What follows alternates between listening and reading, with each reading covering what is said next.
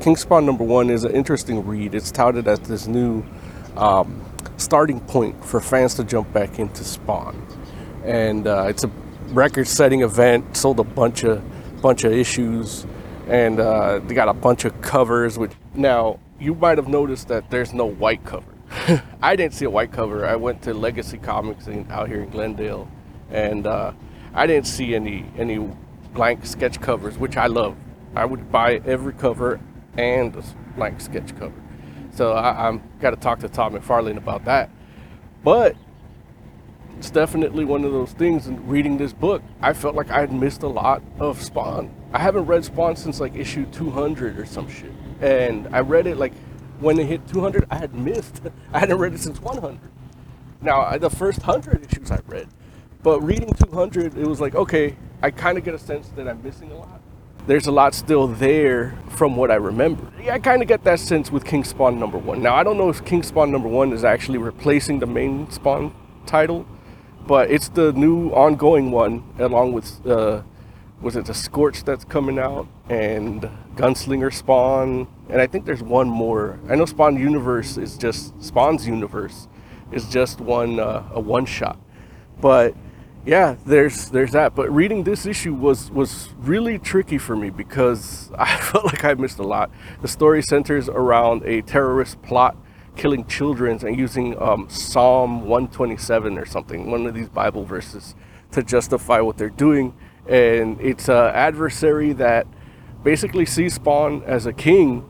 And uh, even though the title says King Spawn, Spawn's just doing his thing with some allies. You know, Jessica Priest, if you remember her, she's in it. Um, she Spawn. And, um, but the adversary sees Spawn as a king that can be dethroned, and uh, you get a sense of that right off the bat.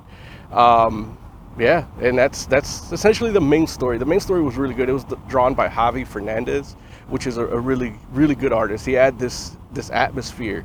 I would rec- I would compare it to like the Vertigo titles.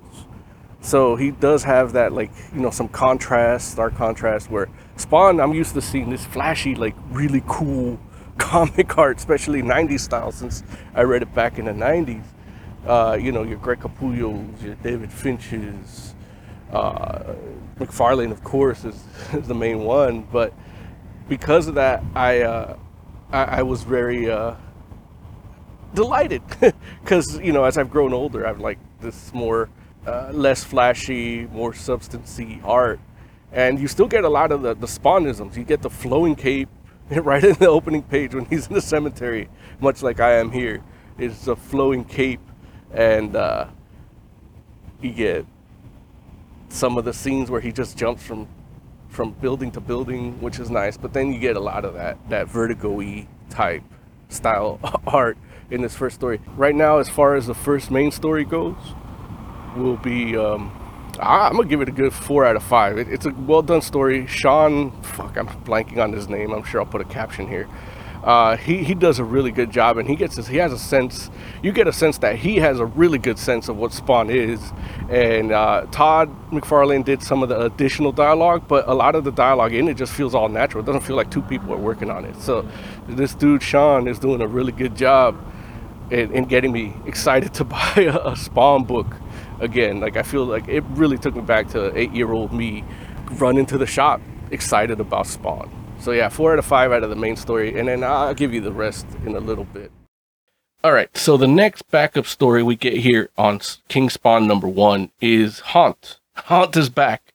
I don't know if you ever read it, but it's basically the story of a priest, a disgraced priest that gets uh, possessed, ectoplasmic costume possessed by his deceased mercenary brother.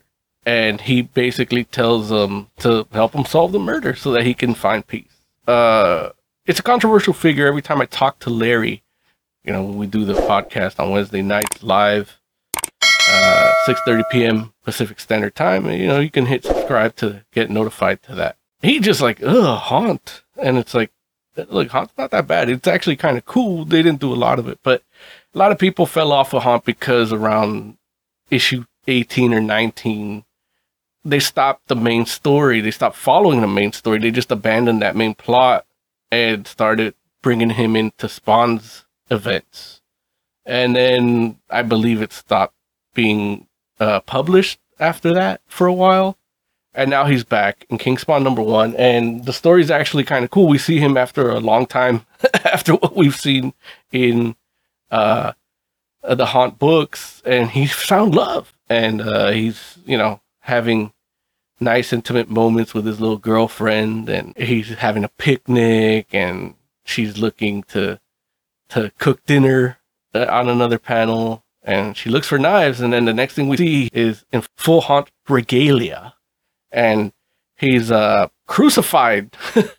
He's crucified in his kitchen with like 13 knives. And then one of the redeemers comes in and uh, or the redeemer i believe comes in and basically saves him and says, "Hey, look, shit's hitting the fan, and we need you here. You need to stop being so uh, trusting. There's shit at work here, and you're gonna have to step up." It's written by Todd McFarlane. I forget who drew it, but I'll put a caption up here.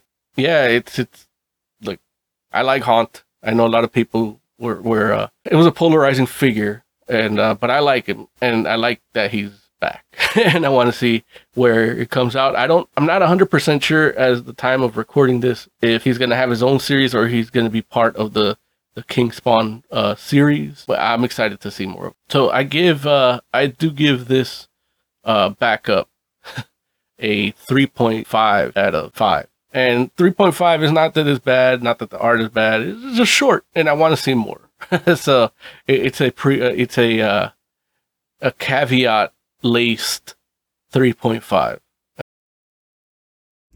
So Nightmare is uh is the next story up. Nightmare features this demonic spawn that's the adversary here in this in this King Spawn number one backup story. Uh, he's looks just like Spawn, but he's demonic, and the artist does a real good job of showing you the difference because he looks very similar. But uh, it, it, it's well executed. It's a character I know nothing about, so I can't even really judge it as a nightmare story. I'll make sure my dog's not chasing a squirrel here. Um, but you know, I'm intrigued and I want to read more. Um, yeah, other than him being demonic, more so about Spawn. I know nothing about him. He might be a guy that came out in like the resurrection storyline. You know, something I haven't read. So yeah, as far as the the execution of it, like the story is well done. It's well drawn uh, artist name here, and uh, yeah, that's it. That's I can only really give this one about a, a three um, because yeah, again, I don't know anything about it, and uh, it, it, was fine. It was well executed. Uh, one criticism about King Spawn that I would give is that I really feel like I missed a lot about Spawn, and uh, you know, it's not their responsibility to catch me up, but it'd be nice. Next up, we're talking about The Hero. The Hero is a story uh, about a kid that his dad is like a mob guy, yakuza guy, something like that, and he wants to spend time with his with his dad. So he got to find a way. Prays to Angel to help him and be like, "Yay, I want to spend time with my dad." So the angel comes and kills all the criminals except basically this redeemer angel tells uh tell I call him Redeemer. I, I, don't even know what these guys are called. I don't know if it's the real Redeemer from like Spawn. What is it like 18 or something? Um, but he comes and, and answers the kid's prayer, and then the kid now has the ability to pray to him. And yeah, short story short, that's it. He has the power to call down a Redeemer for his bidding. We'll see how these go into the King Spawn overall story.